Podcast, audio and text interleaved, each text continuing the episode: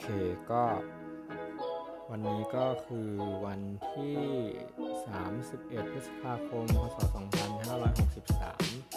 ตอนนี้เวลา3ทุ่ม43 นาทีแล้วเราจะมาอ่านเรื่องการประเมินและรักษาผู้บาดเจ็บเบื้องต้น Initial Assessment and Management in Trauma Patient เป็นชีวิตของอาจารย์พานุกับอาจารย์ชัยยุทธนะครับ วัตถุประสงค์ก็เพื่อให้เข้าใจความสำคัญของการดูแลผู้ป่วยผู้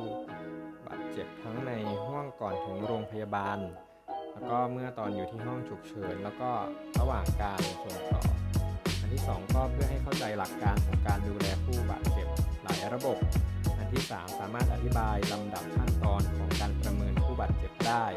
อันทีสี่4 เพื่อให้เข้าใจลำดับขั้นตอนของการดูแลรักษาและทำหัตถการ พื่อกู้ชีวิตได้ในเวลาที่เหมาะสม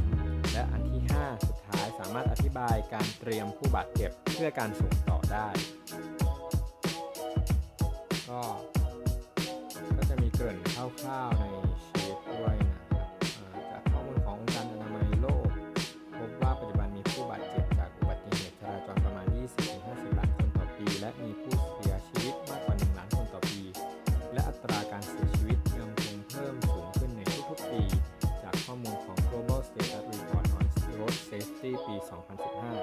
พบว่าประเทศไทยเนี่ยมีอัตราผู้บาดเจ็บและเสียชีวิตมากเป็นอันดับที่ 1 ของโลก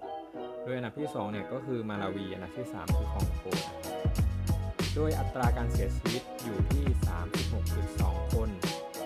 ต่อแสนประชากรต่อปี นอกจากนี้เนี่ยยังมีสาเหตุของการบาดเจ็บนอกจากอุบัติเหตุจราจรอีก ได้แก่การตกจากที่สูง การถูกทำร้ายร่างกาย ถูกยิง ถูกแทง หรืออุบัติเหตุจากการทำงานเป็นต้นนะครับ จากสาเหตุและการบาดเจ็บที่กล่าวมาข้างต้นเนี่ยเป็นเหตุให้เกิดความพิการ และมีผลกระทบทางเศรษฐกิจสังคมอย่างรุนแรง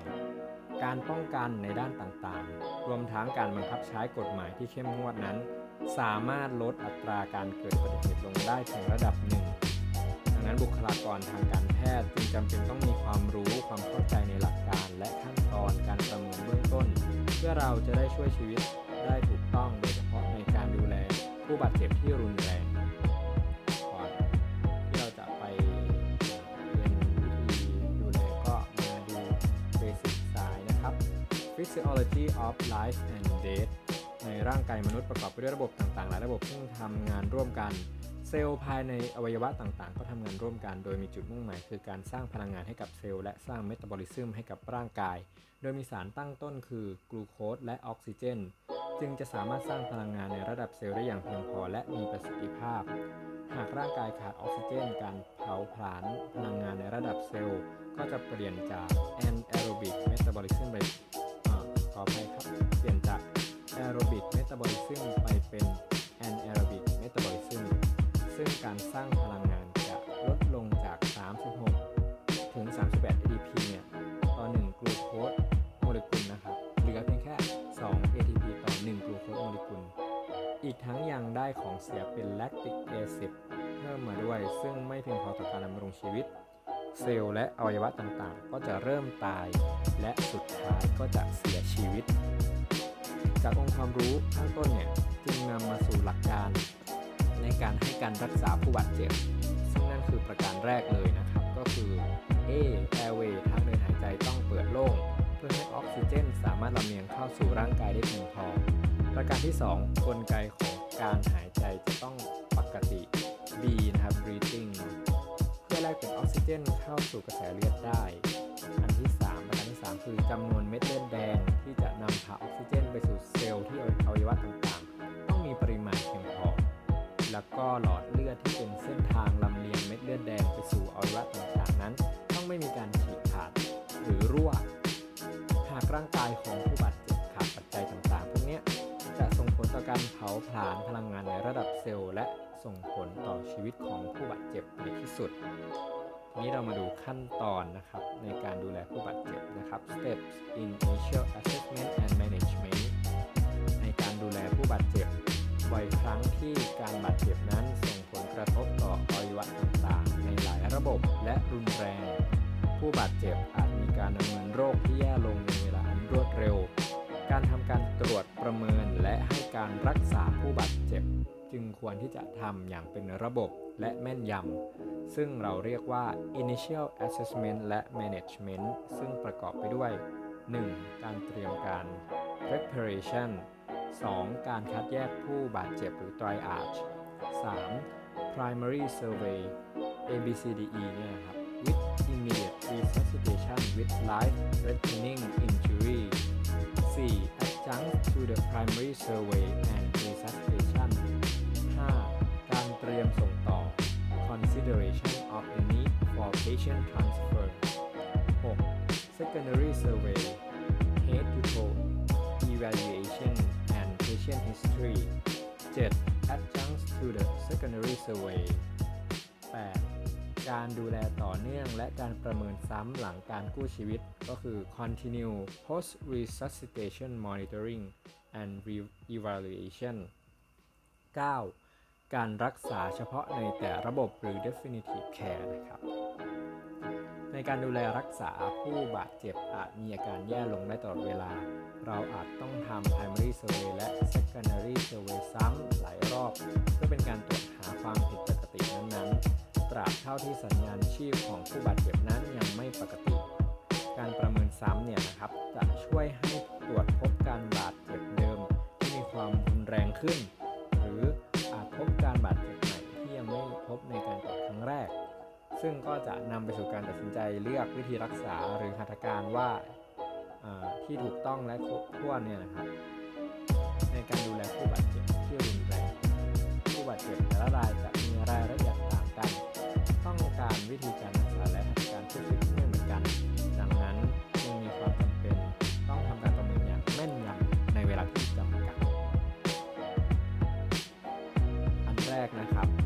เนาะก็คือ preparation การเตรียมการ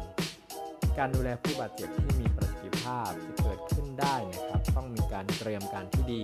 โดยจะต้องมีการเตรียมการทั้งในส่วนของบุคลากร สถานที่และเวชภัณฑ์รวมถึงการเตรียมการด้านการบริหารจัดการ ในส่วนของบุคลากรก่อนครับจะต้องมีการกำหนดตำแหน่งของบุคลากรระดับต่างๆ อย่างพอเพียง มีการอบรมเพิ่มพู และทักษะในการดูแลผู้บาดเจ็บให้ทันสมัยตลอดเวลา สถานที่และเวชภัณฑ์ก็ต้องจัดการห้องฉุกเฉิน ให้มีบริเวณสำหรับการดูแลผู้บาดเจ็บ หรือทอมาทอมาเบย์ก็คืออก็ต้องมีจัดหาอุปกรณ์และเวช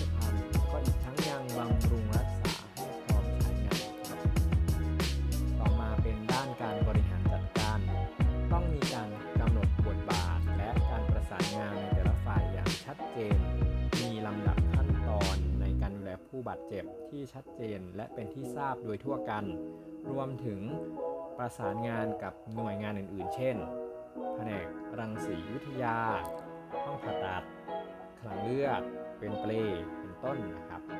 โดยการเตรียมการดูแลรักษาผู้บาดเจ็บเนี่ยจะถูกแบ่งออกเป็น การดูแลผู้บาดเจ็บในห่วงก่อนถึงโรงพยาบาลก็คือ pre hospital phase และการดูแลผู้บาดเจ็บเมื่อมาถึงโรงพยาบาลก็คือ hospital phase ซึ่งจะทำอย่างนี้นะครับสำหรับ pre hospital phase เป็นการประสานงานกับผู้ดูแลผู้บาดเจ็บในห่วงก่อนถึงโรงพยาบาล ไม่ว่าจะเป็นแพทย์พยาบาล เจ้าหน้าที่เวชกิจฉุกเฉินหรือที่เขาเรียกว่า EMT ที่ย่อมาจาก Emergency Medical Technician นะครับ หรือ อาสากู้ชีพ อันนี้เราจะเรียกว่า FR หรือ First Responder ซึ่งอันนี้เราจะประสานงานตั้งแต่จุดเกิดเหตุก่อนถึงโรงพยาบาลนะครับซึ่งในช่วง pre-hospital phase เนี่ยผู้ที่ทำหน้าที่ดูแลผู้บาดเจ็บ จะทำหน้าที่เปิดทางเดินหายใจ ช่วยหายใจเบื้องต้น ห้ามเลือด แล้วก็ยึดตรึงกระดูกหรืออวัยวะ หรือ immobilization เนี่ยนะครับ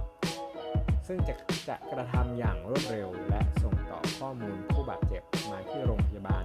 ในเรื่องของทั้งตำแหน่ง แล้วก็ความรุนแรงของการบาดเจ็บนะครับ หรือเราเรียกว่า magnitude of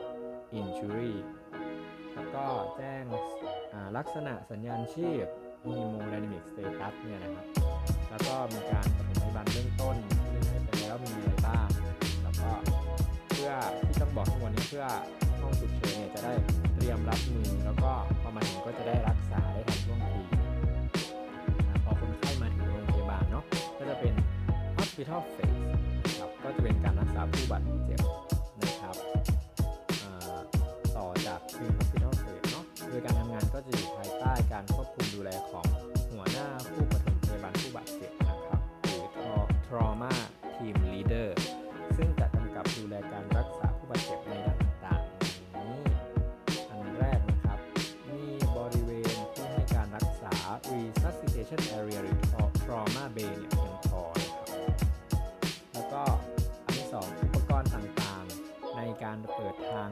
ใจเนี่ย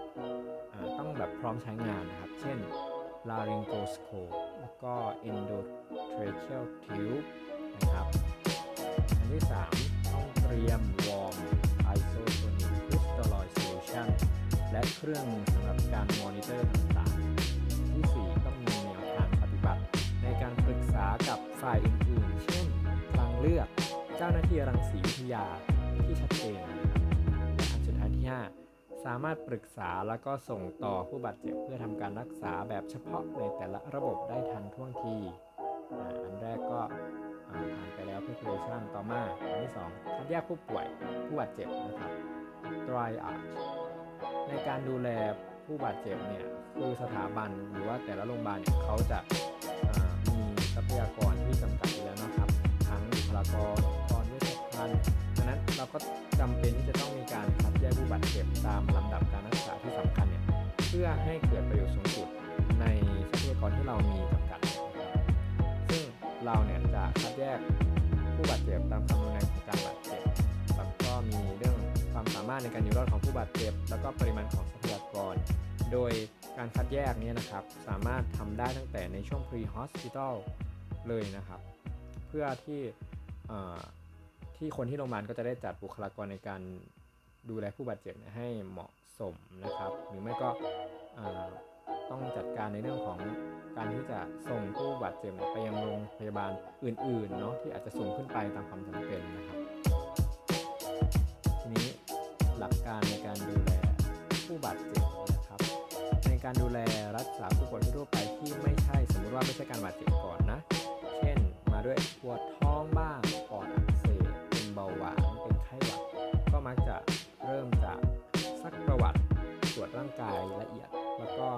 จฉัยแยกโรคเนาะแล้วก็ส่งตรวจทางห้องปฏิบัติการ ส่งตรวจทางรังสีวิทยา แล้วค่อยอนำไปสู่การวินิจฉัยครั้งสุดท้าย และจากนั้นก็ให้การรักษา ซึ่งใช้เวลาจะใช้เวลาช่วงหนึ่งก่อนที่ผู้ป่วยจะได้รับการรักษานะแต่ว่าในคนที่ผู้บาดเจ็บเคสทรมาเนี่ยจะแตกต่างเลย ก็คือผู้ที่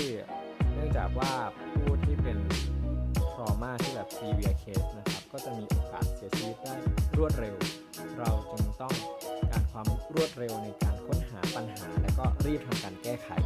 โดยหลักการที่เราจะยึดเนี่ยก็มีอย่างนี้นะครับอันที่หนึ่งภาวะใดก็ตามที่ทำให้เสียชีวิตเร็วกว่า ให้รักษาภาวะนี้ก่อน เช่น ทางเดินหายใจอุดกั้น airway obstruction นี่ยนะครับทำให้เสียชีวิตเร็วกว่าภาวะเสียเลือด นที่ 2 ให้ทำการรักษาได้เลย โดยไม่ต้องรอการวินิจฉัยขั้นสุดท้าย เช่น ถ้าประเมินเบื้องต้นแล้วพบว่าผู้บาดเจ็บเนี่ยมีความดันโลหิตต่ำมีซีด มีปวดท้อง ที่เราสงสัยว่าน่าจะมีการเสียเลือดในช่องท้องเนี่ย อันนี้เราสามารถให้สารน้ำทางหลอดเลือดได้เลย โดยไม่ต้องไปรอผลอการตรวจทางรังสีวิทยาว่าเลือดมันไปออกตรงอวัยวะไหนนะครับ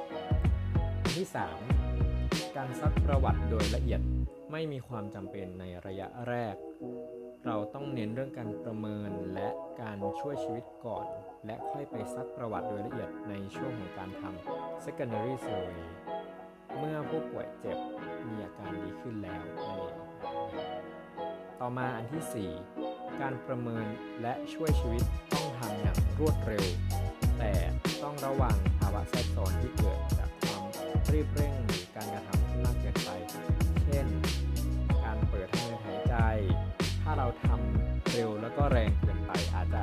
ส่งผลทำให้บาดเจ็บต่อพวกกระดูกสันหลังส่วนคอ หรือไม่ตอนที่เรากำลังใส่ท่อช่วยหายใจ โดย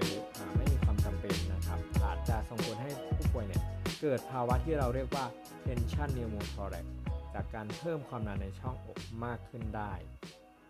หากผู้ป่วย รายนั้นมีภาวะนิวโมทอแรกอยู่เดิมนะครับหมายความว่าแบบมีนิวโมทอแรกอยู่เดิมแล้วไปใส่ทิวโดยไม่มีความจำเป็นอาจจะทำให้เกิด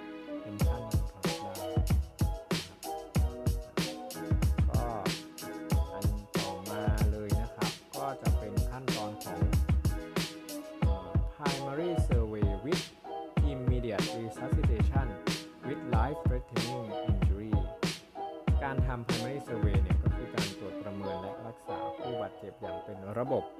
อย่างรวดเร็วด้วยนะ เพื่อค้นหาปัญหาที่จะทำให้เสียชีวิต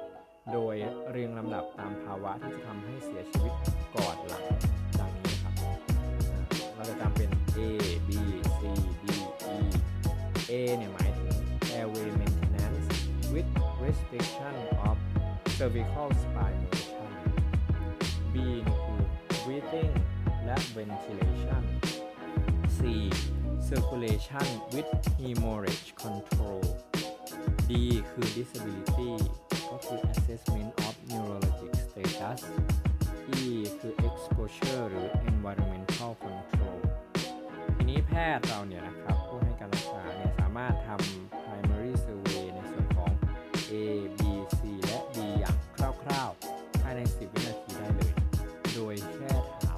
ผู้บาดเจ็บ แล้วก็เหตุการณ์คร่าวๆ พร้อมทั้งให้ผู้ช่วยเนี่ยประคองตรงคอนะครับหรือที่เราเรียกว่าการทำ manual inline maneuver ไปด้วย ยกตัวอย่างนะครับ เช่น เมื่อเราไปถึงผู้ป่วยนะครับ แล้วก็ทำการประคองคอเรียบร้อยทำ manual inline เรียบร้อยแล้วเนี่ยก็ถามว่าผมเป็นแพทย์ผู้ให้การรักษาครับ คุณชื่ออะไรครับ ผู้บาดเจ็บตอบชื่อและคำถามได้เหมาะสม ก็แปลว่าทางเดินหายใจเนี่ยไม่มีการอุดกั้น เนื่องจากว่าก็คือสามารถเปล่งเสียงได้ดีเนาะแล้วก็ประเมินได้ว่า ระบบหายใจยังพอทำงานได้นะครับเนื่องจากว่าสามารถขยับกล้ามเนื้อซี่โครงและกระบังลมเพื่อให้ลมผ่านออกมาได้ แล้วก็ยังประเมินด้ด้วยได้ว่า ผู้บาดเจ็บยังมีการรับรู้สติอยู่ในระดับพอใช้ได้ครับก็คือสามารถอธิบายเหตุการณ์คร่าวๆได้เหมาะสมนี่ก็เป็นเป็นต้นเนาะทีนี้การ resuscitation ก็คือการให้การรักษาและแก้ไขปัญหาที่ตรวจพบโดยที่เราจะมุ่งเน้นปัญหาสำคัญที่อาจจะทำให้เสียชีวิตในใน A เนี่ย การแก้ไขภาวะลมข้างในช่องปอด แล้วก็การแก้ไขภาวะช็อกจากการเสียเลือดเป็นต้นเนาะการทำ primary survey แล้วก็ resuscitation เนี่ยก็มันเป็นส่วนสำคัญในการดูแลผู้บาดเจ็บรุนแรงเนาะแล้วก็เราอย่าลืมว่ามันต้องทำควบคู่กันนะทำพร้อมๆกันเลยเนาะเพื่อแก้ไขปัญหาที่ตรวจพบได้เนี่ยให้มันรวดเร็วทันท่วงที เช่นเวลาเรา บปัญหาของ airway ใช่ไหมเราก็ทำการรักษาทันทีเนาะไม่ต้องไปตรวจให้จนถึงตัว E นะครับ แล้วค่อยมาเริ่มทำการรักษาเรื่องของตัว airway เพราะว่าถ้าทำช้า เราก็จะช่วยคนไข้ไม่ทันนะครับ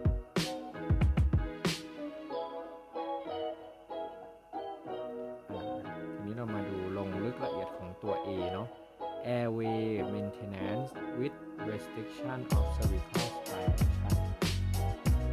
airway maintenance ก็คือการแก้ไขการอุดกั้นของทางเดินหายใจ ซึ่งอาจเกิดจากผู้บาดเจ็บหมดสติ แล้วบางทีเนี่ยลิ้นก็ตกลงไปที่ด้านหลังนะครับเป็นตกตรงคอหอยเนาะก็ ว่ามีเนื้อเยื่อบริเวณกล่องเสียงเนี่ยบวมนะครับ ก็คือ laryngeal edema หรือว่ามีการสำลักอาอาเจียสำลักอาเจียนหรืออาหารเข้าไปในหลอดลมก็คือ aspirate เนาะเข้าไปทีนี้การตรวจอย่างรวดเร็วทำได้โดยเราก็เรียกชื่อเพื่อให้เขาตอบ แต่ว่าในเคสที่หมดสติเนี่ยเราให้เราไปสังเกตเสียงหายใจเนาะว่ามีเสียงดังคลืดคร่าก็คือ strider หรือไม่ สที่มีการอุดกั้นมานานเราจะพบเห็นเลยว่าเขาจะมีทรายก็คือไซยาโนซิดตัวเขียวเนาะแล้วก็จะแบบต้องหายใจแบบอย่างแรงโดยใช้กล้ามเนื้อช่วยหายใจเนาะเราจะเห็นว่ามี accessory muscle use เนาะแล้วก็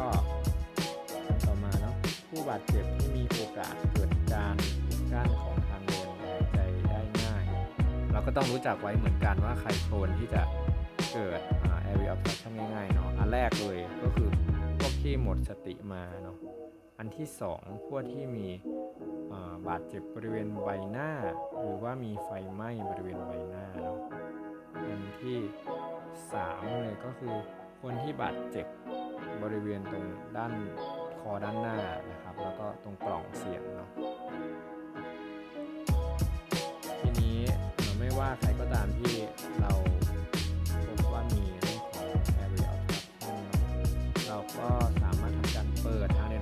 บื้องต้นนะ โดยไม่ใช้อุปกรณ์ตั้งแต่ที่จุดเกิดก็คือใช้วิธียกขากรรไกรเพื่อเปิดทางเดินหายใจเนาะเราเรียกว่า jaw thrust maneuver แล้วก็ chin lift without head tilt นะครับ ซึ่งต้องมีผู้ช่วยทำการประคองคอตลอดเวลาเนาะให้มีคนทำ restriction of cervical spine motion ตลอดเวลานะครับ ทีนี้ในกรณีที่มีสิ่งแปลกปลอม foreign body เนี่ยอยู่ในปากหรือคอของผู้บาดเจ็บเนี่ยเราต้องคีบออกโดยใช้ McGill forceps นะไม่ควรใช้นิ้วล้วงออกอถ้ามีเสมหะมีเลือดหรือว่าเศษอาหารอยู่ในลำคอเนี่ยก็ให้ทำการดูดซักชั่นออกโดยใช้ท่อดูดเสมหะชนิดแข็งและมีขนาดใหญ่เนาะเราเรียกว่า large bore rigid suction ก็อย่างอื่นหัตถการที่ใช้เครื่องมือแบบง่ายๆ เพื่อช่วยแก้ปัญหาของ area obstruction แบบส่วนต้นนะนะ ซึ่งทำได้สะดวก แล้วก็รวดเร็วก็คือ oropharyngeal airway แล้วก็ nasopharyngeal airway นะครับการทำหัตถการเพื่อใส่ท่อเข้าในหลอดลมหรือ definitive airway นะครับ ก็คือมันก็จะมี definition ของ definitive airway นะครับที่เคยดูอาจารย์สอนมาก็น่าจะประมาณว่าการที่เราเปิด airway ให้มันลงไปถึง อะไรก็ได้ที่จะสามารถทำให้ลมนะมันลงไปถึงตรงเทเคียได้นะอะไรบ้างก็คือ endotracheal tilt intubation อันอันต่อมาก็ surgical cryptothyroidotomy หรือ tracheostomy อันนี้ก็มีข้อดีคือช่วยให้อากาศผ่านเข้าสู่หลอดลมโดยตรง และสามารถใช้ต่อกับตัว mechanical ventilator นะครับแต่ว่าหัตถการพวกนี้เนาะก็ต้องใช้เครื่องมือเฉพาะแล้วก็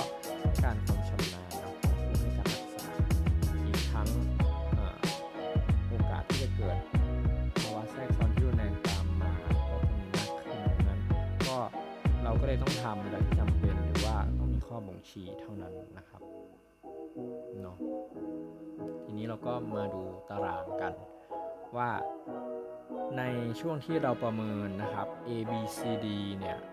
เออเกิดเหตุการณ์อะไรบ้างที่จะทำให้เราต้อง definitive airway เลยนะอันแรกตอนที่เรากำลังประเมิน A เนาะก็จะมี airway compromise หรือ obstruction เช่นว่ามี laryngeal injury มี facial fracture มี inhalation injury มี rectopharyngeal hematoma นี่ก็ใส่ได้ อันต่อมา B ก็คือเจอว่าผู้ป่วยไม่สามารถที่จะ maintain adequate oxygenation ได้ เช่นมี severe chest injury หรือว่า apnea ไปเลยนะครับ ต่อมาขั้นตอนที่ ขั้นตอน C เนาะตอนเราประเมิน C ถ้าผู้ป่วยมีบาดเจ็บกระสับกระส่ายจาก cerebral hypoperfusion นะครับส่วนขั้นตอนดีก็คือ ผู้ป่วยไม่สามารถที่จะ maintain AV ของตนเองได้ หรือว่าเขาต้องการ assisted ventilation ที่เรารู้กันนะเนาะก็คือ gas glucose score เนี่ยต่ำเท่ากับหรือต่ำ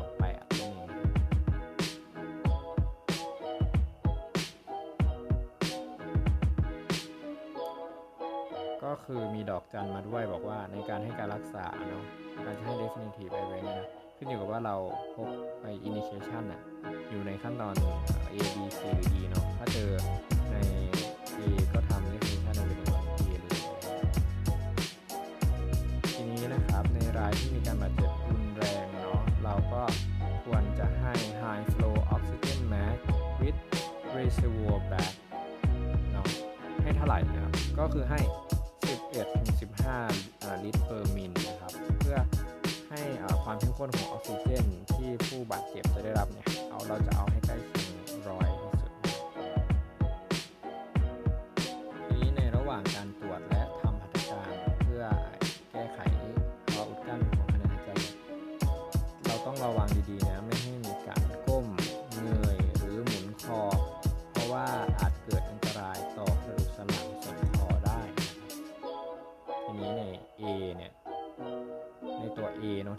ราท่องๆกันที่ว่าเป็น airway maintenance with มันจะมี with เนาะก็คือ restriction of cervical spiration มันคืออะไรก็คือ ดูแลผู้บาดเจ็บที่สงสัยว่าอาจมีกระดูกสันหลังส่วนคอหักหรือเคลื่อนทีนี้เราจะรู้ได้ไงว่า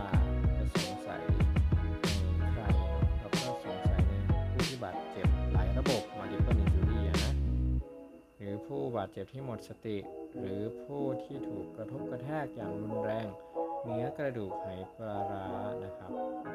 โดยตอนที่เราทำ primary survey with simultaneous resuscitation ให้ทำการ immobilize บริเวณ C spine เนาะโดยการใส่ rigid cervical collar ร่วมกับใช้ spinal board และ head immobilizer จนกว่าเราจน์ได้ว่าผู้ บาดเจ็บไม่มีการบาดเจ็บของกระดูกสันหลังส่วนคอ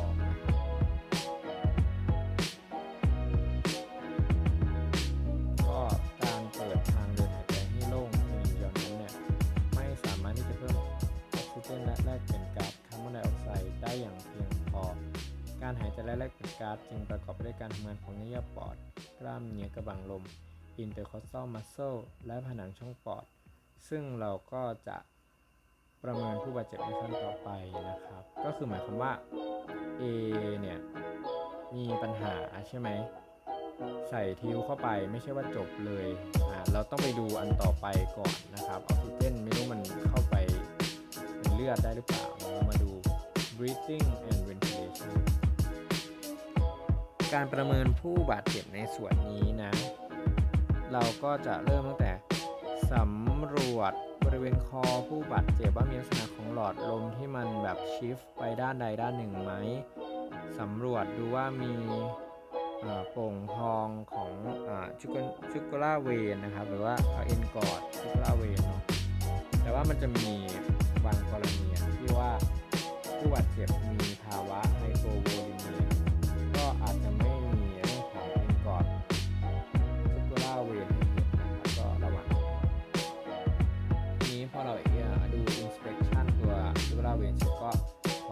ผู้บาดเจ็บเพื่อสำรวจดูนะครับ inspection ตรงทรวงอกนะครับ ดูรอยช้ำดูบาดแผล ดูร่องรอยของกระดูกซี่โครงหักดูอฟองอากาศใต้ผิวหนังหรือ subcutaneous emphysema นะครับจากดูหลังจากที่ดูแล้วเราก็มาเคาะนะครับว่าได้เสียงโปร่งหรือทึบนะอันนี้ก็จะเป็นการบ่งบอกว่ามีล ชั้นของเยื่อหุ้มปอดหรือไม่นะครับ แล้วก็เคาะเสร็จแล้วก็มาฟังปอดว่าสองข้างเนี่ยมีการไหลเวียนของอากาศเพื่อนำพาออกซิเจนเข้าไปเปลี่ยนยังของลมหรือไม่ฟังเข้าออกเข้าหรือไม่ก็เราต้องมารู้จักภาวะนะครับในช่วงที่เราประเมิน B เนี่ยนะเราต้องรู้จักนะไอ้พวกเนี้ยภาวะที่ทำให้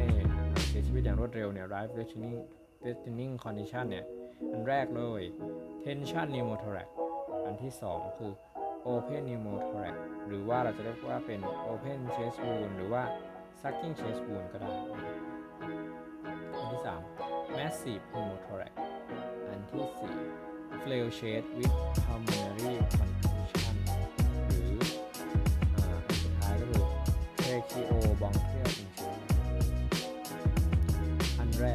าวะ tension pneumothorax เนี่ยตัวนี้จะส่งผลกระทบต่อทั้งระบบการหายใจและระบบไหลเวียนโลหิตเลยซึ่งต้องการการรักษาโดยการระบายลมออกจากช่องอกแบบทันทีไม่ต้องไปรอผล chest x-ray นะครับ ซึ่งปัจจุบันเราก็จะรู้จักวิธีรักษาก็คือทำ needle decompression ตำแหน่งที่ทำก็คือที่ fifth intercostal space ตรง anterior to mid axillary line อันนี้เพื่อ aspirate ลมออกนะครับ แต่ว่าถ้าสมมติทำแล้วไม่ประสบผลสำเร็จ อาจจะทำ finger decompression โดยเราก็ลงนี่ที่บริเวณ fifth intercostal space ก็ทำตรง anterior to mid axillary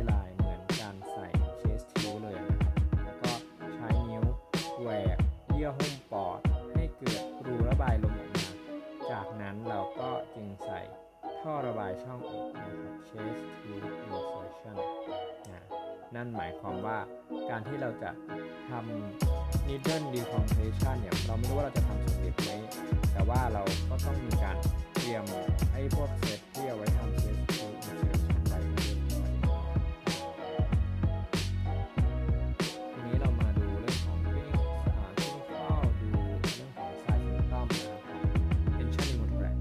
บาดเจ็บเนี่ยก็จะมีอาการกระสับกระส่ายจากการที่หายใจแล้วก็แลกเปลี่ยนก๊าซผิดปกติตรวจร่างกายเนี่ยจะพบว่า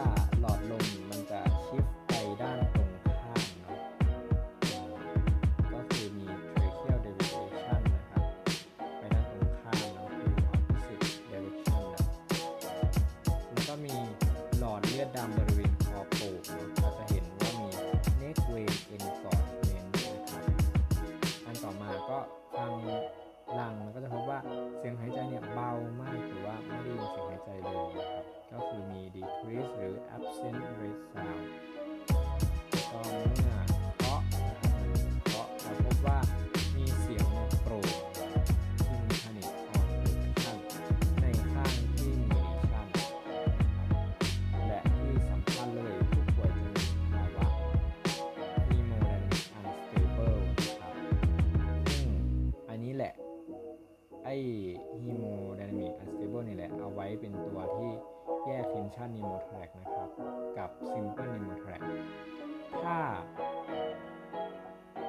คือดู BP ถ้า BP ไม่ drop เราก็ยังให้เป็น simple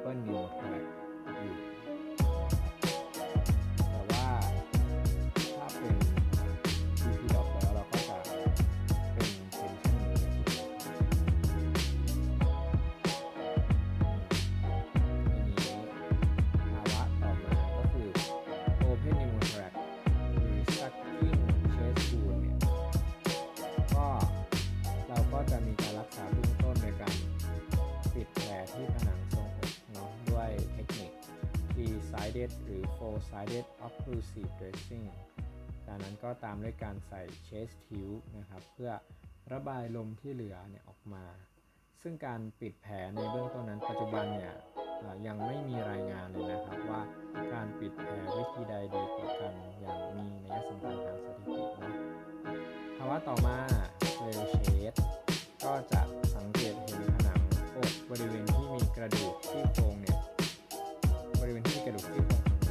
ตัวลง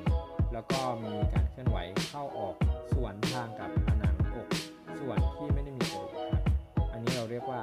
paradoxical chest movement ทีนี้ผู้บาดเจ็บเนี่ยเขาจะหายใจลำบากแล้วก็เจ็บบริเวณส่วนที่มีกระดูกซี่โครงหักและภาวะนี้เนี่ยมักเกิดร่วมกับภาวะ pulmonary contusion ซึ่งหมายถึงภาวะปอดช้ำจากการกระแทก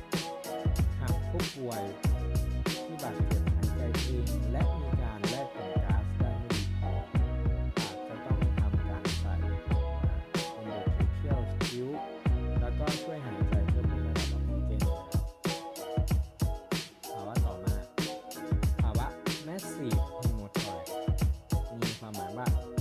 การที่มีเลือดออกมามากกว่า 1,500มิลลิลิตร หรือจะเอาเป็น 1 ใน 3 ของปริมาณเลือดทั้งร่างกาย ซึ่งทั้งอยู่ในช่องอกข้างในข้างหนึ่งซึ่งเราจะรู้ได้ไงว่าเลือดมันออกมาเท่าไหร่ก็มักจะตรวจวัดได้จากปริมาณเลือดที่ออกมาจากสาย chest drain เนาะซึ่งภาวะนี้อาจจะทำให้เกิดปัญหาทั้ง ระบบหายใจแล้วก็ระบบไหลเวียนเลือด ซึ่งจะทำให้ผู้ป่วยเนี่ยเสียชีวิตได้อย่างรวดเร็ววะนี้ก็จะเป็นข้อบ่งชี้ในการรักษาในการผ่าตัดเนาะเราก็ต้องคอนซัลท์หมอสัตว์นะครับสิ่งที่ต้องระวัง คือภาวะเรื่องของ simple pneumothorax เพราะว่า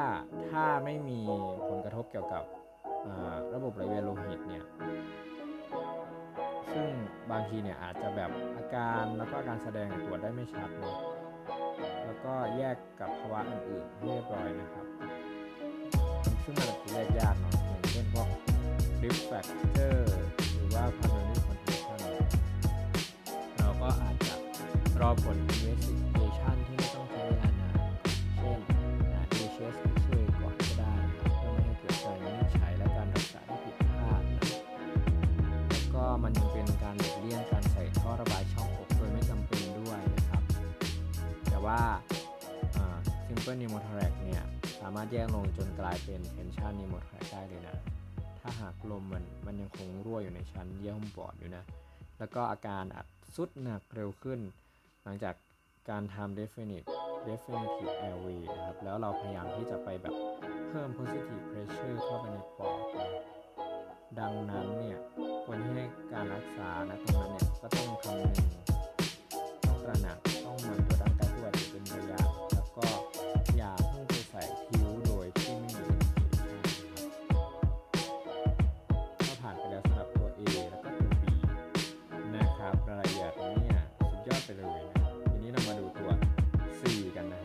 circulation with hemorrhage control การเสียเลือดจากอุบัติเหตุซึ่งทำให้เลือดออกมากจนเป็นอันตรายต่อถึงชีวิตเนี่ย มักจะเกิดจากมีเสียเลือดในช่องอกท้อง แล้วก็ช่องหลังหลังช่องท้องเนาะ retroperitoneal space ตรงกุ้งเชิงกรานตรงนี้ก็ตรงกระดูกแขนขานะครับ การประเมินสามารถทำได้อย่างรวดเร็วเนาะ โดยจะดูยังไงแบบเร็วๆนะครับ ก็คือดูเรื่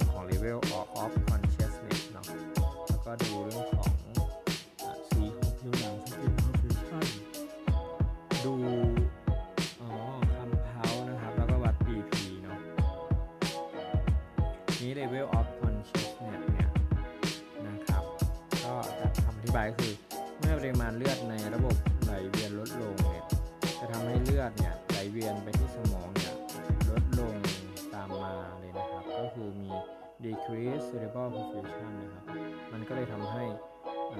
ส่งผลต่อระดับการรับรู้เนี่ยมันเปลี่ยนแปลงนะครับ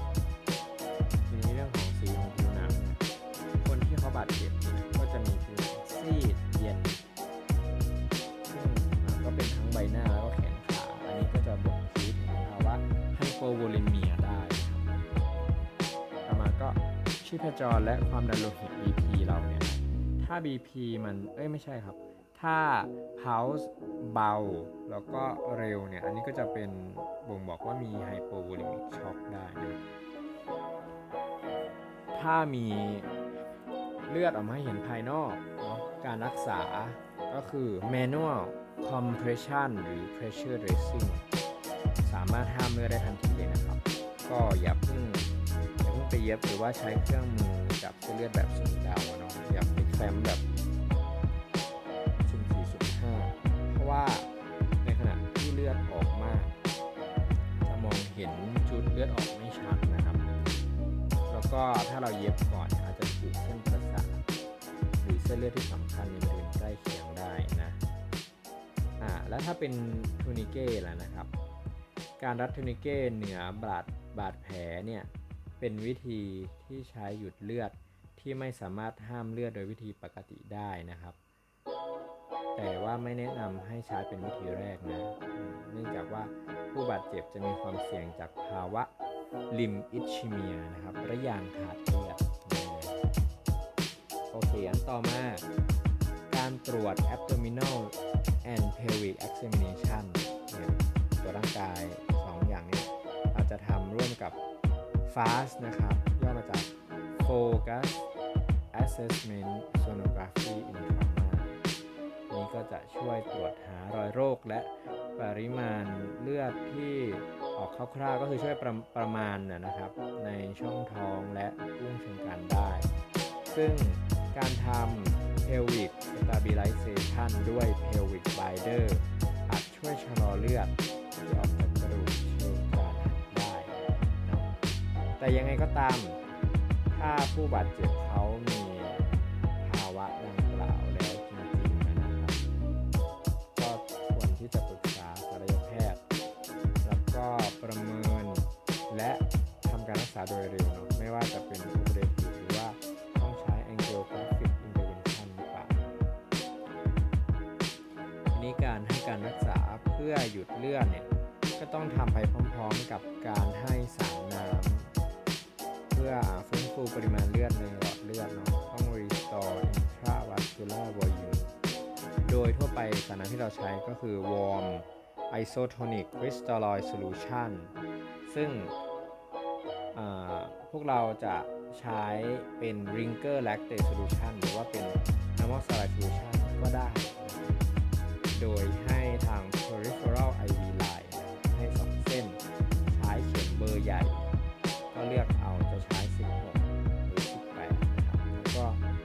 สารน้ำอย่างรวดเร็วเนอะ free flow เลยนะครับแล้วก็ในช่วงเวลานี้อาจทำการส่งตรวจเลือด แล้วก็ cross matching ไปด้วย ทีนี้การพิจารณาจะให้เลือดแล้วก็ส่วนประกอบของเลือด เราก็ควรจะต้องพิจารณาตามลักษณะอาการของการบาดเจ็บปริมาณการเสียเลือดและก็ระดับของช็อกนะครับ ซึ่งเราก็ต้องรู้จักตารางเนาะที่มันจะมี ซายซิมตอมของ hemorrhage นะครับ แบ่งเป็น4คลาสนะหนึ่งสองสี่มีอะไรเป็นพารามิเตอร์บ้าง ก็มี approximate blood loss นะครับ น้อยกว่า 15%คลาส 1 15-30 คลาส 2 31-40 คลาส 3 และมากกว่า 40 คลาส 4 heart rate ล่ะ heart rate จะเริ่มเปลี่ยนช่วงคลาส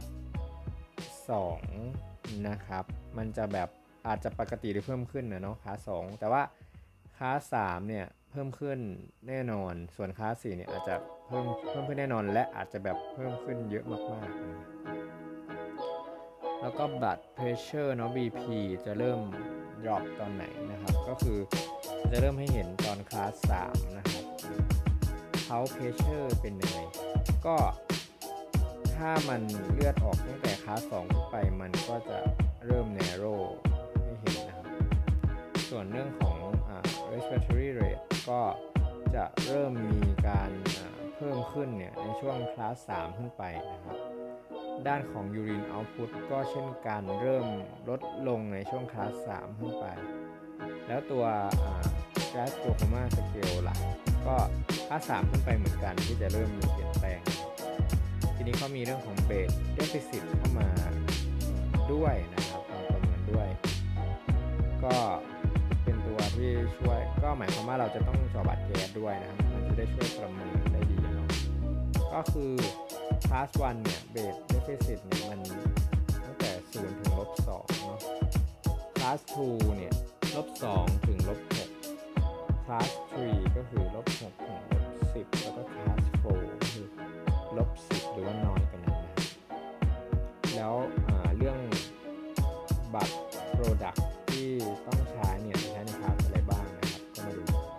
คลาส1เนี่ย ให้เรา monitor ไว้ก่อนไม่ให้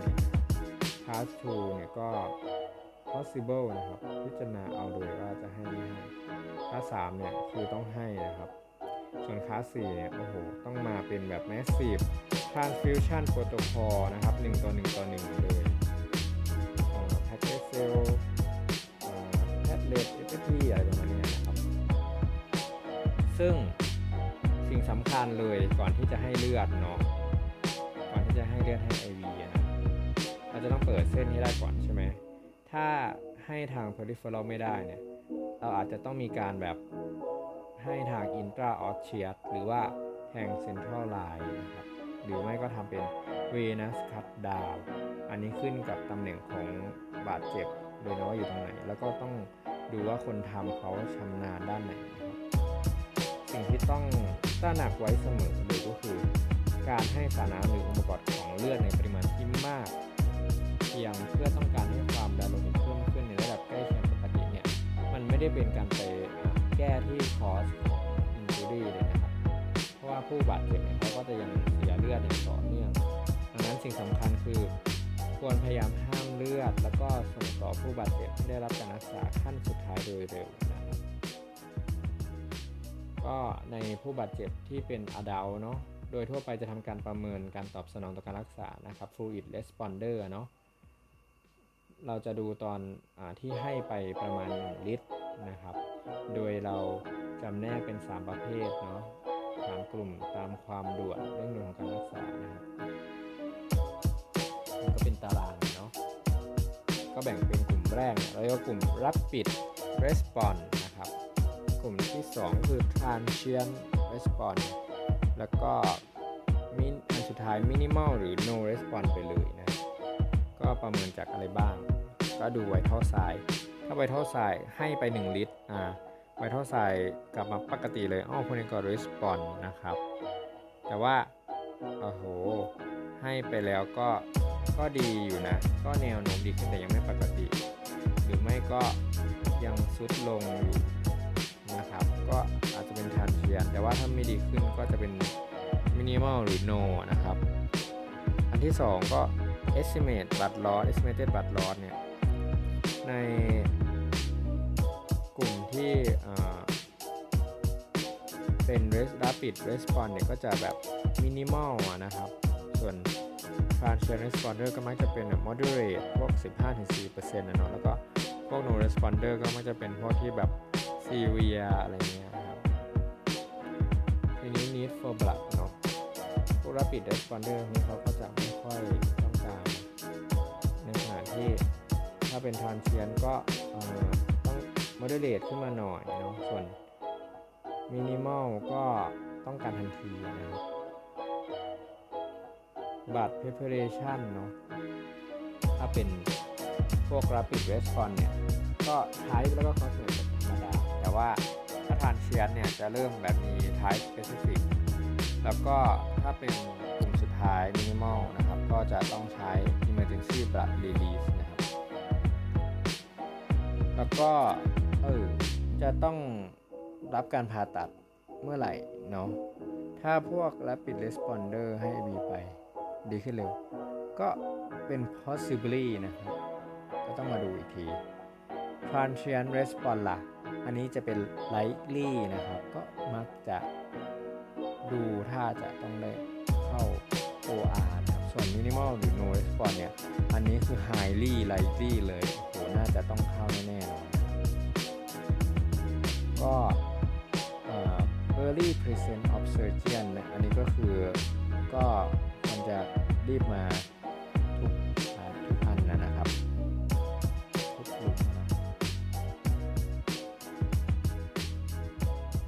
เวลาเราประเมิน response นี้นะครับนี่สำคัญข้าดอกจำไว้นะว่า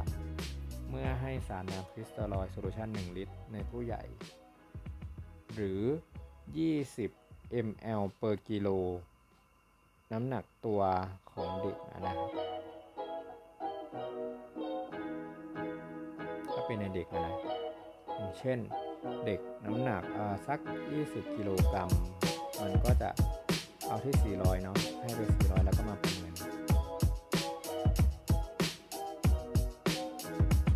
ทีนี้มันจะมีภาวะหนึ่งที่อันตรายต่อชีวิตเลยก็คือ cardiac tamponade ก็คือเป็นภาวะที่มีเลือดข้างในช่องเยื่อหุ้มหัวใจ มันจะทำให้หัวใจเนี่ยขยายได้ไม่เต็มที่ ต้องคิดถึงภาวะนี้ในรายที่มีการบาดเจ็บบริเวณส่วนกลางของทรงอกเนาะ แล้วก็ดูไวท์เท่าไซน์มี BP drop แล้วก็มีร่างกายเนี่ยมีเนกเวนพอร์ตเฮาร์ดเนี่ยก็เป็น distant heart sound นะครับเสียงมันเบา อันนี้ต้องถ้าถ้าตรวจเนี่ยมันเป็นคลินิคอลเลยนะคลินิคอลไดแอดตรวจได้เนี่ยแล้วก็ต้องรีบให้สารน้ำอย่างรวดเร็วเลยนะ ให้แบบ aggressive เลยแล้วก็หาทางระบายเลือดออกจากช่องเยื่อหุ้มหัวใจ โดยอาจใช้วิธีเจาะช่องเยื่อหุ้มหัวใจนะเราเรียกว่าถ้าตอบในข้อสอบเราก็จะตอบ pericardiocentesis นะครับ หรือว่าถ้ามันเป็นในที่ที่แบบเซนเตอร์ใหญ่ก็จะทำผ่าตัดเปิดเยื่อหุ้มหัวใจให้เป็นช่อง เราเรียกว่า pericardial window แล้วก็เอาใส่สายระบายเพื่อระบายเลือดออก เป็นการช่วยชีวิตไปก่อนนะจากนั้นก็จึงนำผู้บาดเจ็บไปผ่าตัดในห้อง ORDD อีกทีเพื่อห้ามเลือดเนาะ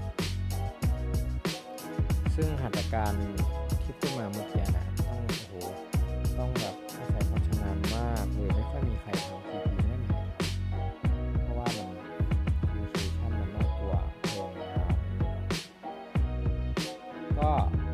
ะลอการไหลของเลือดจากกระดูกหักเรือนระยางเนาะ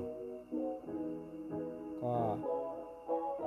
สามารถทำได้โดยที่เราอาจจะจัดกระดูกแล้วก็ดามนะ splinting and immobilization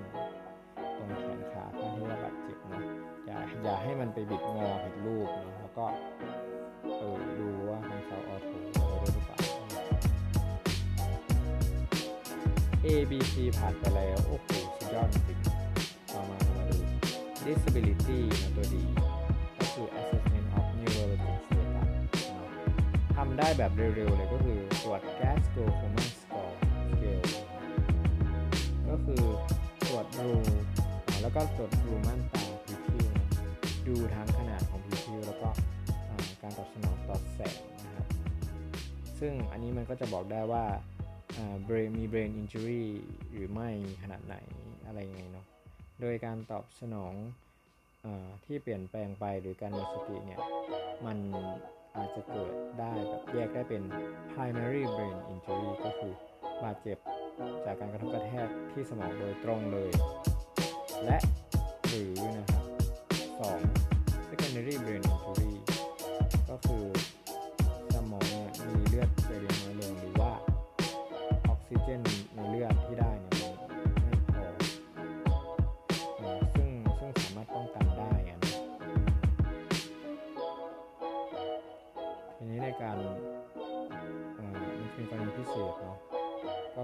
การ assess ประเมินผู้ที่แบบบาดเจ็บที่มีประวัติเมาสุรามา หรือว่ามีประวัติยา มียาระงับประสาทหรือว่าเจอว่ามีไฮโปไกลซีเมียเนาะอันนี้อาจจะทำให้การตอบสนอง แล้วก็การรับรู้สติผิดปกติได้ อันนี้เคสพวกนี้เราก็ต้องประเมินซ้ำๆหลายรอบนะครับอ่าเรามาทวนกัน gas g o coma score เนาะ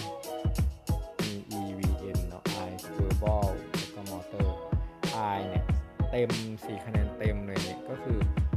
อ่า spontaneous ลืมตาแต่ว่าถ้าคนไข้อะเริ่มหลับตา แต่ถ้าเราเรียกหรือแล้วลืมตาอะให้สามแต่ถ้าลืมตาแล้วไอ้เรียกแล้วก็ยังไม่ลืมตาอันไหนลองกดดูสิอาจจะอาจจะเป็นการกดเล็บลงไปบนเล็บนะถ้าเขาลืมตาก็ให้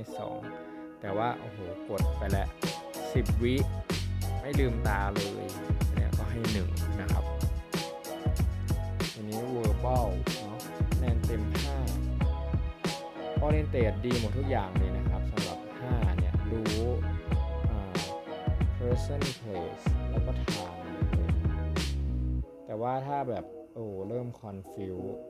เริ่ม orientate อันใดอันหนึ่งไม่ดีเนี่ย มันก็จะเริ่มเป็น4นะครับทีนี้แต่ว่าถ้า เริ่มคำพูดเนี่ยเริ่มมาแบบเป็นแค่คำคำแล้วเออแบบแม่แม่แม่แม่แม่แม่กินกินกินกินเราก็จะเฮ้ยอะไรวะเราก็ให้สามว่ามาแต่เสียงแล้วถ้ามาแต่เสียงแบบเออเออเออเออไม่มีคำพูดอะไรเลยเงี้ยเออแบบ incomprehensible เลย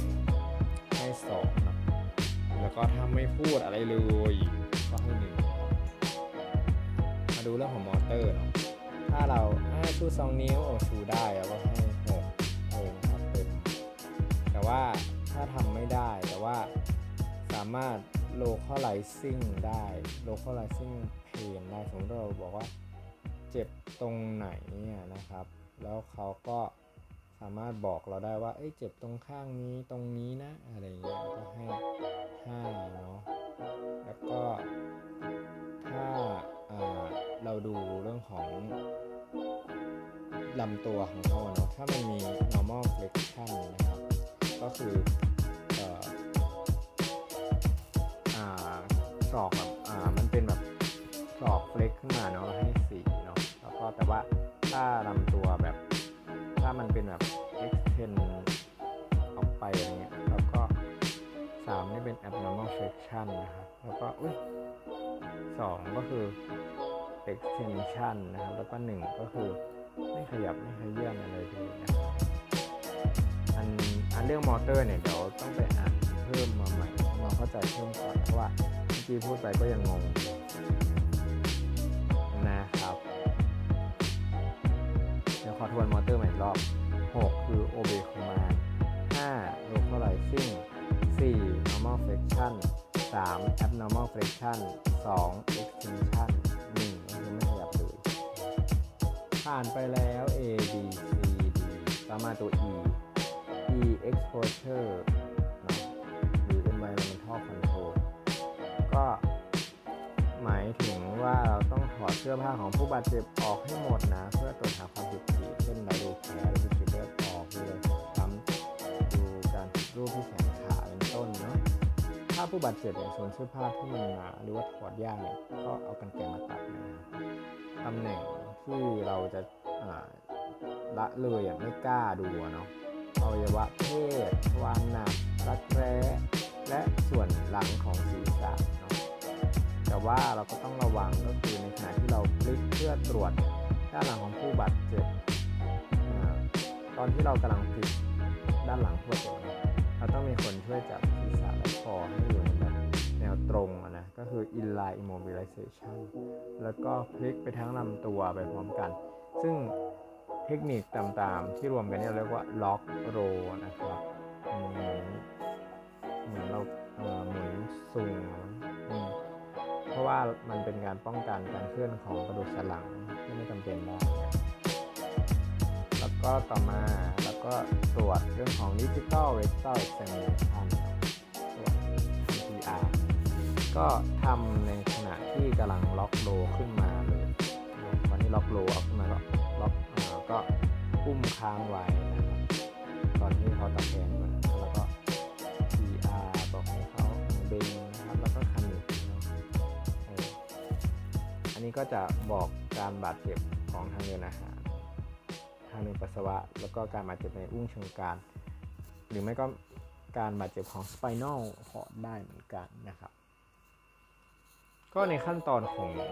ตัว E เนี่ยเนาะสิ่งสำคัญก็คือเราต้องดูเรื่องของอุณหภูมิสิ่งแวดล้อมด้วย เพราะว่าถ้ามีการบาดเจ็บเสียเลือด และอุณหภูมิภายนอกร่างกายมันต่ำเนี่ยอาจจะทำให้เกิด hypothermia ซึ่งจะทำให้คนไข้เนี่ยเข้าสู่วงจร lethal triad เนาะที่มันจะมีสามอันนะ hypothermia coagulopathy แล้วก็ acidosis ซึ่งอันนี้จะ อัตราการรอดชีวิตเนี่ยต่ำลงไปอีกเนาะดังนั้นเนี่ยถ้าเสื้อผ้าที่มันเปียกเนี่ยเราก็ถอดออกเนาะเช็ดตัวให้แห้งปรับอุณหภูมิร่างกายได้ให้เหมาะสมเอาผ้าให้คนไข้ห่มเนาะต้องเป็นผ้าผ้าห่มนี่ก็ต้องเป็นผ้าห่มที่แห้งสะอาดด้วย แล้วก็บางเคสอาจจะมีการให้อุปกรณ์ให้ความอบอุ่นนะครับเช่น external warming device นะโอ้ไฮโซก็จบไปแล้วนะ A B ไม่ไม่ใช่ทำแค่นี้นะเราต้องมาแอดจังนะต่อมาแอดจังคือ primary survey and resuscitation ก็คือประเมินเพิ่มเนาะก็คือเริ่มเอาเครื่องมือมาใช้นะ โดยที่แบบไม่ต้องเคลื่อนย้ายผู้ป่วยไปห้องอื่นๆอะไรเงี้ยเนาะเนื่องจากว่าผู้ป่วยเขาแบบอาจจะแบบ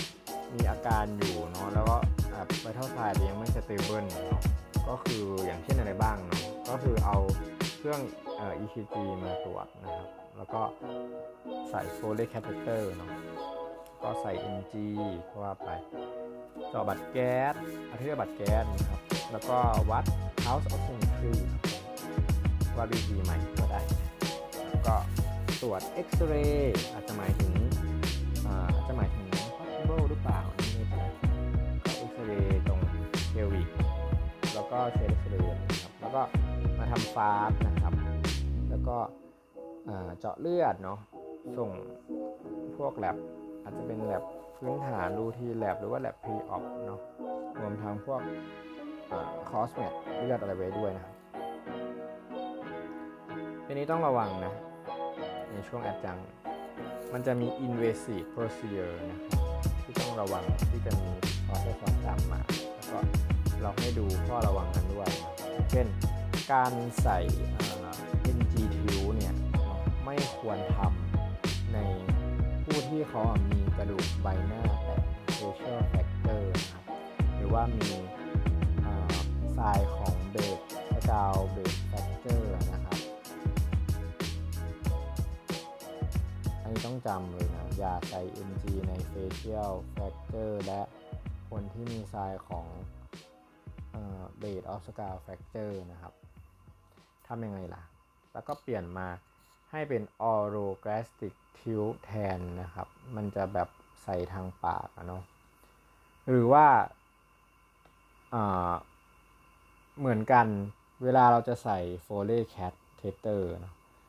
เราไม่ควรจะใส่ในคนที่เขามีแบบอาการแสดงว่าแบบมีการบาดเจ็บของ ท่อปัสสาวะฉีกขาดเนาะ urethral injury เช่นเห็นว่ามี bleeding permeatus นะครับ หรือว่ามี perineal ecchymosis หรือว่ามี scrotal hematoma ก็เออเอาไปก่อนอย่าเพิ่งใส่โฟลีนะครับอ่าสมมติ adjunct เสร็จแล้วเนาะก็เอ๊ดูแลเราเป็นโรงพยาบาลชุมชนตอกต่อยหรือเปล่า เออ เราก็ดู ว่าคนไข้แบบ เออ มันต้องได้ definitive treatment อะ มันต้องอาจจะแบบต้องไป OR เนี่ย แล้วก็อาจจะทำ ABCDE อะไร adjunct เรียบร้อยแล้วทำคนไข้ให้ดีประมาณนึงและ แล้วก็มาดูว่า เออเราจะพิจารณาส่งคนไข้ไปต่อที่อื่นไหมเนาะ คือในระหว่างการทำ primary survey with resuscitation แล้วก็ adjunct to primary survey เนี่ย เมื่อกันเมื่อประเมินการบาดเจ็บที่สำคัญและให้การดูแลเบื้องต้นแล้วเนี่ยก็ถ้าเราเห็นว่าโรงพยาบาลมีศักยภาพไม่เพียงพอในด้านบุคลากรหรือว่าเครื่องมือเนาะเราที่เป็นแพทย์นะ as a doctor เนาะที่ต้องดูแลเนี่ยก็ต้องพิจารณาเนาะว่าส่งต่อไปโรงพยาบาลที่มีศักยภาพที่ไฮโซกว่าไหมเนาะก็ต้องรีบประสานงานเนาะจะได้เตรียม refer โดยรวดเร็ว แล้วก็ข้อปฏิบัติเนี่ยก็คือผู้บาดเจ็บต้องได้รับการรักษาเบื้องต้นในเรื่องที่สำคัญก่อนการส่งต่อเนาะไม่ใช่อยาก refer ก็ refer ไปโลดอะไรเงี้ยเราต้องทำส่วนของเราให้ดีก่อน อะไรบ้างที่ทำให้ดีก่อนได้ เช่น แก้ไขภาวะทางเดินอาหารทางเดินหายใจอุดกั้นเนาะแล้วก็การห้ามเลือดจากบาดแผลเนาะอันนี้เป็นต้น แล้วก็แจ้งโรงพยาบาลปลายทางให้ดีเนาะว่ารายละเอียดของการรักษาเพื่อที่จะ เตรียมการรักษาต่อไป ก็คือบอกว่าเราทำอะไรไปแล้วบ้างด้วยสิ่งที่ต้องระวังคือพยายาม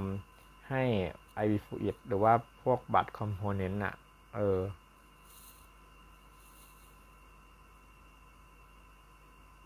อ๋อ ผิดนะครับอ๋อใหม่สิ่งที่ต้องระวังก็คือ เวลาเราแบบพยายามจะให้ IV fluid หรือว่า blood component เพราะว่าเราแค่รู้สึกว่าอยากให้ vital sign มันกลับมา stable เนาะมันแค่นั้นมันไม่พออะ มันไม่ใช่การรักษาที่คอร์ดนะครับ เขาจะยังมี ongoing bleeding เนาะดังนั้นคือเราต้องคิด in mind ต้องคิดในใจว่า เราอย่าไปแบบ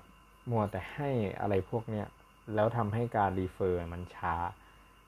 แล้วคนไข้ก็จะไม่ได้รับการรักษาที่ cause ที่แท้จริงนะครับ อืมเนาะและนั่นก็คือ ขั้นตอนตั้งแต่ประเมินทุกอย่าง primary นะครับ แล้วก็อาจังเนาะต่อมานะครับ secondary survey ทำ head to toe evaluation แล้วก็ patient history เนาะเป็นช่วงที่แบบเออดีจังเลยนะได้เวลาแบบดูแลคนไข้แบบคลามลงมาหน่อย secondary survey ก็คือซักบัตรและตรวร่างกายโดยละเอียดตั้งแต่หัวจรดเท้า ซึ่ง จะกระทำหลังจากที่ได้กล่าวมาแล้วนะครับเเมื่อผู้บาดเจ็บมีอาการและสัญญาณชีพดีพอสมควรนะต้องดีพอสมควร การซักประวัติอาจจะซักจากคนไข้เองหรือว่าถ้าเป็นคนที่แบบเขาหมดสติเนาะก็อาจจะซักจากญาติหรือว่าผู้ที่เห็นเหตุการณ์เนาะอาจจะใช้ ample history นะครับ ซึ่งมีตัว a m p l e a คือ allergy เนาะก็ถามว่าแพ้ยาอะไรไหม หรือว่าสารเคมีหรือว่าวัตถุอะไรก็ตามเนาะ M medication currently used ยาที่ใช้ในปัจจุบันมีอะไรบ้างเนาะ โดยบางเคสเนี่ย โอ้โห ต้องถามเลยอะ M อย่างเช่นพวก head trauma มาเนี่ย ต้องถามว่ามียาแอนตี้โคอากูแลนอะไรกินหรือเปล่า เนี่ย เนี่ยต้องถาม โตัว P นะครับ past illness หรือว่า pregnancy มีการเจ็บป่วยในอดีตไหม หรือว่าเอ๊ะตั้งครรภ์หรือเปล่าเนาะตัว L last meal รับประทานอาหารครั้งสุดท้ายเมื่อใดเนาะไม่ว่าจะเป็นกินกินน้ำหรือว่ากินอาหารนะครับ ก็ครั้งสุดท้ายเมื่อไหร่เนาะถ้าเป็นออโถเนี่ยอย่างอาจารย์อุดรเนี่ยจะชอบให้เราถามด้วยว่าเป็นเมนูอะไรนะครับ โอเค มันก็จะมีประโยชน์อยู่นะจะลืมแล้วว่าทำไมนะ e event แล้วก็ environment related to injury เนาะอุบัติเหตุ เกิดขึ้นอย่างไร รุนแรงเพียงใด สิ่งแวดล้อมขณะเกิดขึ้นเหตุเนี่ยมันเป็นยังไงเนาะมันอยู่ในโคลนตม อยู่ในบ่อน้ำอยู่ในหนอง อยู่ในมหาสมุทรอะไรอย่างนี้หรือเปล่า การซักประวัติผู้บาดเจ็บเนี่ย จะให้ความสำคัญกับ mechanism of injury เป็นหลักเลยเนาะเพราะว่าแพทย์ที่ให้การรักษาในคนที่จะมีความรู้ด้วยเนาะเกี่ยวกับ mechanism of injury เนาะเพื่อที่เราจะได้เข้าใจ pathophysiology เนาะของการบาดเจ็บต่างๆ ซึ่งมันก็จะแบบเกี่ยวกับพวกแบบทิศทาง motion พลังงานของแรงที่จะทำต่อร่างกายผู้บาดเจ็บซึ่งมันก็จะแบ่งได้เป็นการบาดเจ็บจากการกระแทกเนาะ blunt trauma หรือว่าการบาดเจ็บจากการยิงหรือแทง penetrating trauma หรือว่าการบาดเจ็บจากอุณหภูมิ thermal injury และการบาดเจ็บจากสภาพแวดล้อมที่เป็นอันตราย hazardous environment ซึ่งก็มาดูนะคำอธิบายของแต่ละอัน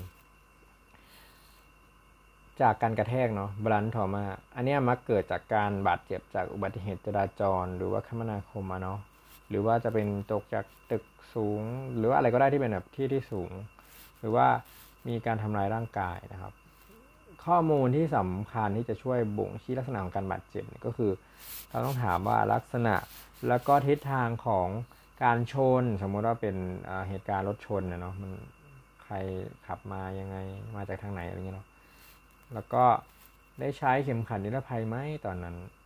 เออแล้วพวงมาลัยรถเป็นยังไงมันยุบไหมมันชำรุดไหมแล้วก็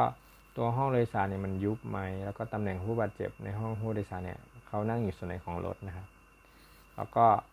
ถ้าได้ประวัติว่าโอ้โหผู้บาดเจ็บเนี่ยกระเด็นออกนอกห้องโดยสารนอกรถเนี่ยอันนี้จะบ่งบอกว่าเป็นแบบซีเวียเลยครับ เป็นการบาดเจ็บที่รุนแรงนะการบาดเจ็บจากการ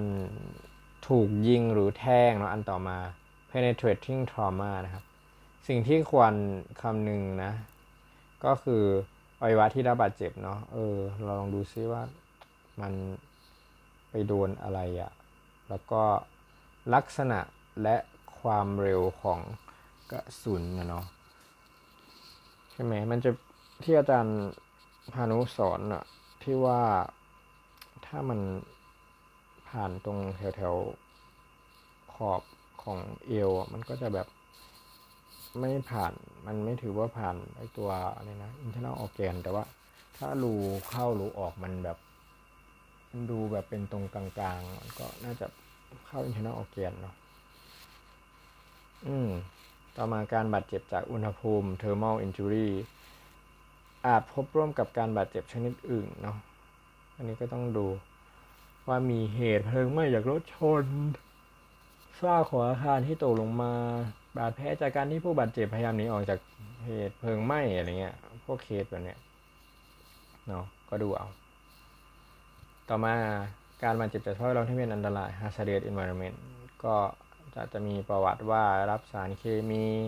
สารพิษ หรือรังสี ซึ่งอาการแล้วก็การแสดงจะแตกต่างกันไปตามสารเคมีหรือสารพิษที่ถูกกระทบเนาะซึ่งรายละเอียดก็จะพูดในตอนท้ายนะครับ แล้วก็ ในการตรวจร่างกายเนาะของ secondary survey เนี่ยต้องตรวจโดยละเอียดเนาะตามลำดับและเป็นระบบตั้งแต่ head to toe เลย รวมถึงต้องตรวจเรื่องของนิวโรแบบละเอียดเนาะแล้วก็ใช้เครื่องมือมาตรวจด้วยเช่นพวกโอโตสโคปพ็อกโตสโคปเนาะเป็นต้นนะครับ พอตรวจ secondary survey สวยๆเสร็จ แล้วก็มา adjunct to secondary survey เนาะซึ่ง adjunct to secondary survey เนี่ยหมายถึงการตรวจหรือหัตถการเพิ่มเติมอีกเนาะหลังจากการทำ secondary survey ซึ่งต้องทำในคนที่เขามีอาการแล้วก็สัญญาณชีพดีแล้วเนาะ stable ดีแล้วนะครับอ่าซึ่งเราจะสามารถตรวจหรือทำหัตถการโดยใช้เครื่องมือที่พวกเสียเวลานานๆนะแล้วก็ที่มันอยู่ห่างๆออกจากห้องฉุกเฉินไปได้ เช่น ส่งไป CT สแกน ส่งไป uretrography หรือว่า ส่งไป angiography หรือว่าบางทีก็ส่งไปสองกล้องเลยอะบองโคสโคบ้างละอีโซฟาโกสโคบ้างนะครับอ่าพอส่งไปอะไรเสร็จเนี่ยเนาะเราก็ต้องมาดูแลต่อเนื่องเนาะไม่ใช่ว่าคนไข้จะปลอดภัยแล้วแน่นอนร้อยเปอร์เซ็นต์นะครับ เราก็ต้องมา continue post resuscitation monitoring and re-evaluation เนาะประเมินซ้ำ กี่ทีกี่ทีก็ได้นะครับ ถ้าคุณยังมีแรงเนาะคนไข้ก็จะปลอดภัยแน่นอนเนาะหลังจากการให้การรักษาเพื่อแก้ไขภาวะเร่งด่วนแล้ว ต้องมีการตรวจประเมินผู้บาดเจ็บเป็นระยะต่อเนื่องเพื่อเฝ้า ระวังว่าผู้ป่วยไม่มีการที่แย่ลง หรือมีอาการใหม่ที่ยังไม่ได้รับการแก้ไขลงเหลืออยู่ โดยเราจะมาตรวจอะไรบ้างเนาะหรือสิ่งที่เขาอาจจะบอกอาจจะหมายถึงว่าเราจะต้องออเดอร์อะไรบ้างอะเนาะก็คือพวก vital sign พวก urine output นะครับเนี่ยต้องเขียนลงไปก็เจาะ blood gas แล้วก็ดูเรื่องของอ่าอ่า pulse oximetry เนาะ O2 sat เนาะก็คีบเท่าไหร่ก็ว่าไป แล้วก็ดูเรื่องของ EKG มาประเมิน EKG เนาะประเมิน Glasgow Coma Score อาจจะให้เป็นการ observe neuro sign แล้วก็ดู Glasgow Coma Score แล้วก็ดูเรื่องของ pupil pupil dilate ไหมมัน react ช้าไหมอะไรเงี้ยเนาะก็เขียนไปในออเดอร์อะไรประมาณนี้นะ ซึ่งโดยทั่วไปเนี่ยเนาะถ้าเป็น vital sign เราก็ทำเป็นระยะอยู่แล้วเนาะแล้วก็ที่เรารู้กันว่าอ่า urine output เนี่ยก็ควรจะมีค่ามากกว่า 0.5 มิลลิกรัม per กิโล per hour ในผู้ใหญ่แล้วก็ในเด็กเนี่ยจะเราจะเอา 1 มิลลิกรัม per กิโล per hour เนาะเอามากกว่า 1 มิลลิกรัม per hour ในเด็กนะครับ ส่วนเรื่องวัดแล้วก็ประเมินอื่น ๆ อะไรจะทำเพิ่มไหมเนี่ยก็เราต้องดูอะว่ามันอวัยวะไหนอะบาดเจ็บเนาะอย่างเช่น คนที่เขามี chest injury มี lung injury เนาะแล้วก็ดูอัลเทอร์บัตแกเป็นพักๆนะครับ แล้วก็ถ้าคนที่มี head trauma เนาะหรือ brain in brain injury brain damage อะไรก็ตาม ก็ดูเรื่องของ g a s t r o c o m a scale เป็นระยะนะครับ นี่เลย การประเมินซ้ำ re-evaluation เนี่ยเป็นสิ่งสำคัญ เพราะว่าผู้ป่วยอาจมีอาการเปลี่ยนแปลงได้เสมอนะครับ อันนี้จังทุกขังอนัตตาทุกสิ่งล้วนเปลี่ยนแปลงไปเสมอเนาะในระหว่างการดูแลรักษานะครับ หากผู้บาดเจ็บมีอาการแย่ลงมี notify ว่าคุณหมอ BP ดรอปคุณหมอคนไข้แบบดูแบบพูดไม่รู้เรื่องแล้วอะเออหรือว่าคนไข้หอบรู้หายใจลำบากคุณหมอ โอ้โห เมื่อรู้เมื่อได้รับ notify นะ สิ่งที่สำคัญก็คือไปถึงเนี่ยต้องทำ primary survey ใหม่ ต้อง detect หาว่ามี problem ใหม่ อะไรหรือเปล่าที่ทำให้อาการแย่ลง และถ้าเจอเนี่ยก็ต้องรีบแก้ไขทันทีนะครับ ซึ่งในรายที่มีการบาดเจ็บรุนแรงหรือบาดเจ็บพวก multiple system อะไรเงี้ย ไอ้พวกเนี้ยต้อง ประเมินซ้ำมากกว่าหนึ่งรอบอยู่แล้วอะนะครับ อาจจะนะนะหรือไม่ก็อาจจะนะครับ ซึ่งอันต่อมาเนาะเรามาพูดถึงเรื่องของการรักษาเฉพาะในแต่ละระบบเนาะ definitive care ก็คือออย่างเช่น ก็ตามอวัยวะเนาะถ้าบาดเจ็บที่สมองปอดเส้นเลือดตับลำไส้แขนขาอะไรเงี้ยวันนี้คือแต่ละอันมันแต่ละอวัยวะมันก็ ต่างกันออกไปเนาะซึ่งก็แบ่งออกเป็นการรักษาโดย operative management และ non operative management รายละเอียดก็ก็แตกต่างกันออกไป ขึ้นกับการวินิจฉัยความรุนแรงของการบาดเจ็บไวท์เท่าทรายเนาะแล้วก็ดุลพินิจของแพทย์เฉพาะทางเอามาประกอบกันเนาะโอเค ทีนี้มีการพูดถึงเรื่องของการทำงานเป็นทีมนะทีมเวิร์กเนาะซึ่งการดูแลผู้บาดเจ็บเนี่ย อย่างถูกต้องแม่นยำรวดเร็วตั้งแต่แรกเนี่ย โดยเฉพาะในขั้นตอน primary survey with simultaneous resuscitation เนี่ย การที่จะทำให้เกิดการช่วยลดอัตราการเสียชีวิตลงได้อย่างมีสำคัญเนี่ย แพทย์ที่ห้องฉุกเฉินซึ่งส่วนใหญ่เป็นแพทย์เวชปฏิบัติทั่วไปนะเป็น GP นะร่วมกับพยาบาลห้องฉุกเฉินเนาะก็คือเนี่ยเรากับพี่พยาบาลเนี่ยจะเป็น บุคลากรที่สำคัญในการดูแลผู้บาดเจ็บในระยะแรกเนาะซึ่งจำเป็นต้องเราเนี่ยต้องมีความรู้ทักษะในการประเมิน แล้วก็ช่วยชีวิตเบื้องต้นอย่างถูกต้องแม่นยำหลังจากนั้นก็ค่อยไปปรึกษาแพทย์เฉพาะทางเนาะหรือว่าค่อยไปรีเฟอร์เนาะในช่วงเวลาที่เหมาะสมเนาะโดยมีการเตรียมผู้บาดเจ็บและประสานงานให้พร้อมก่อนส่งต่อ ต้องพร้อมต้องเตรียมให้ดีนะครับซิสเต็มต้องดี ในคณะผู้ดูแลผู้บาดเจ็บเนี่ยก็จะมักจะประกอบด้วยหัวหน้าทีม ซึ่งหัวหน้าทีมก็เป็นเราแพทย์นะครับ ที่จะต้องดูแลเรื่องของแอร์เวย์เนาะพยาบาลห้องฉุกเฉิน หรือพนักงานการแพทย์หรือผู้เชี่ยวชาญด้านทางเทคนิคแพทย์ประจำบ้านนักศึกษาแพทย์เนาะเออหลายอันจัง ซึ่งอาจจะแบ่งหน้าที่ความรับผิดชอบต่างความเหมาะสมเนี่ยแล้วแต่สถาบันโรงเรียนแพทย์เรียกว่าไป เมื่อเราได้รับข้อมูลแบบ P-Hospital เนาะ Personnel เนาะหัวหน้าทีมมันจะต้องเตรียมการเพื่อที่จะดูแลผู้บาดเจ็บเนาะแบ่งหน้าที่บอกกันให้เรียบร้อย ใครจะทำอะไรทำให้รวดเร็วด้วย เช่น เธอนะไปประเมินนะ primary survey แล้วก็เปิดทางเดินหายใจเนาะอีกคนหนึ่งอ่าเป็นผู้ expose ผู้บาดเจ็บ แล้วก็ห้ามเลือด อีกคนหนึ่งวัดไวท์เท่าสายต่างๆ รวมถึงเป็นคนเปิดให้ IV คนไข้อีกคนหนึ่งแยกออกไป บันทึก record การรักษาทำอะไรไปบ้างนะครับ ดูเหมือนว่าจะมี 5 คนเลยนะ ก็คือ leader เนาะที่มีที่เป็นคนที่แบบแบ่งหน้าที่ให้เนาะแล้วก็คนที่สองก็จะเป็นคนที่แบบเป็นคน assess เนาะแล้วก็เป็นคนเปิด airway นะ ส่วนคนที่สามก็คือคนที่ expose เนาะดูส่วนล่างๆ แล้วก็ห้ามเลือดอะไรเงี้ยนะแล้วก็คนที่สี่ก็คือคนที่แบบใช้อุปกรณ์ต่างๆ ในการวัดไวท์เท่าทราย แล้วก็เป็นคนที่เปิดสายให้คนไข้เนาะแล้วก็คนที่ห้าเนาะอยู่ไกลๆหน่อยก็คือเป็นบันทึกเรคคอร์ดเนาะการรักษาให้อะไรไปบ้างนะซึ่งมันก็จะมีหลักการนะครับ ผู้บาดเจ็บมาถึงหัวหน้าทีมจะเป็นผู้รับช่วงต่อจากเจ้าหน้าที่เวชกิจฉุกเฉินหรือ EMT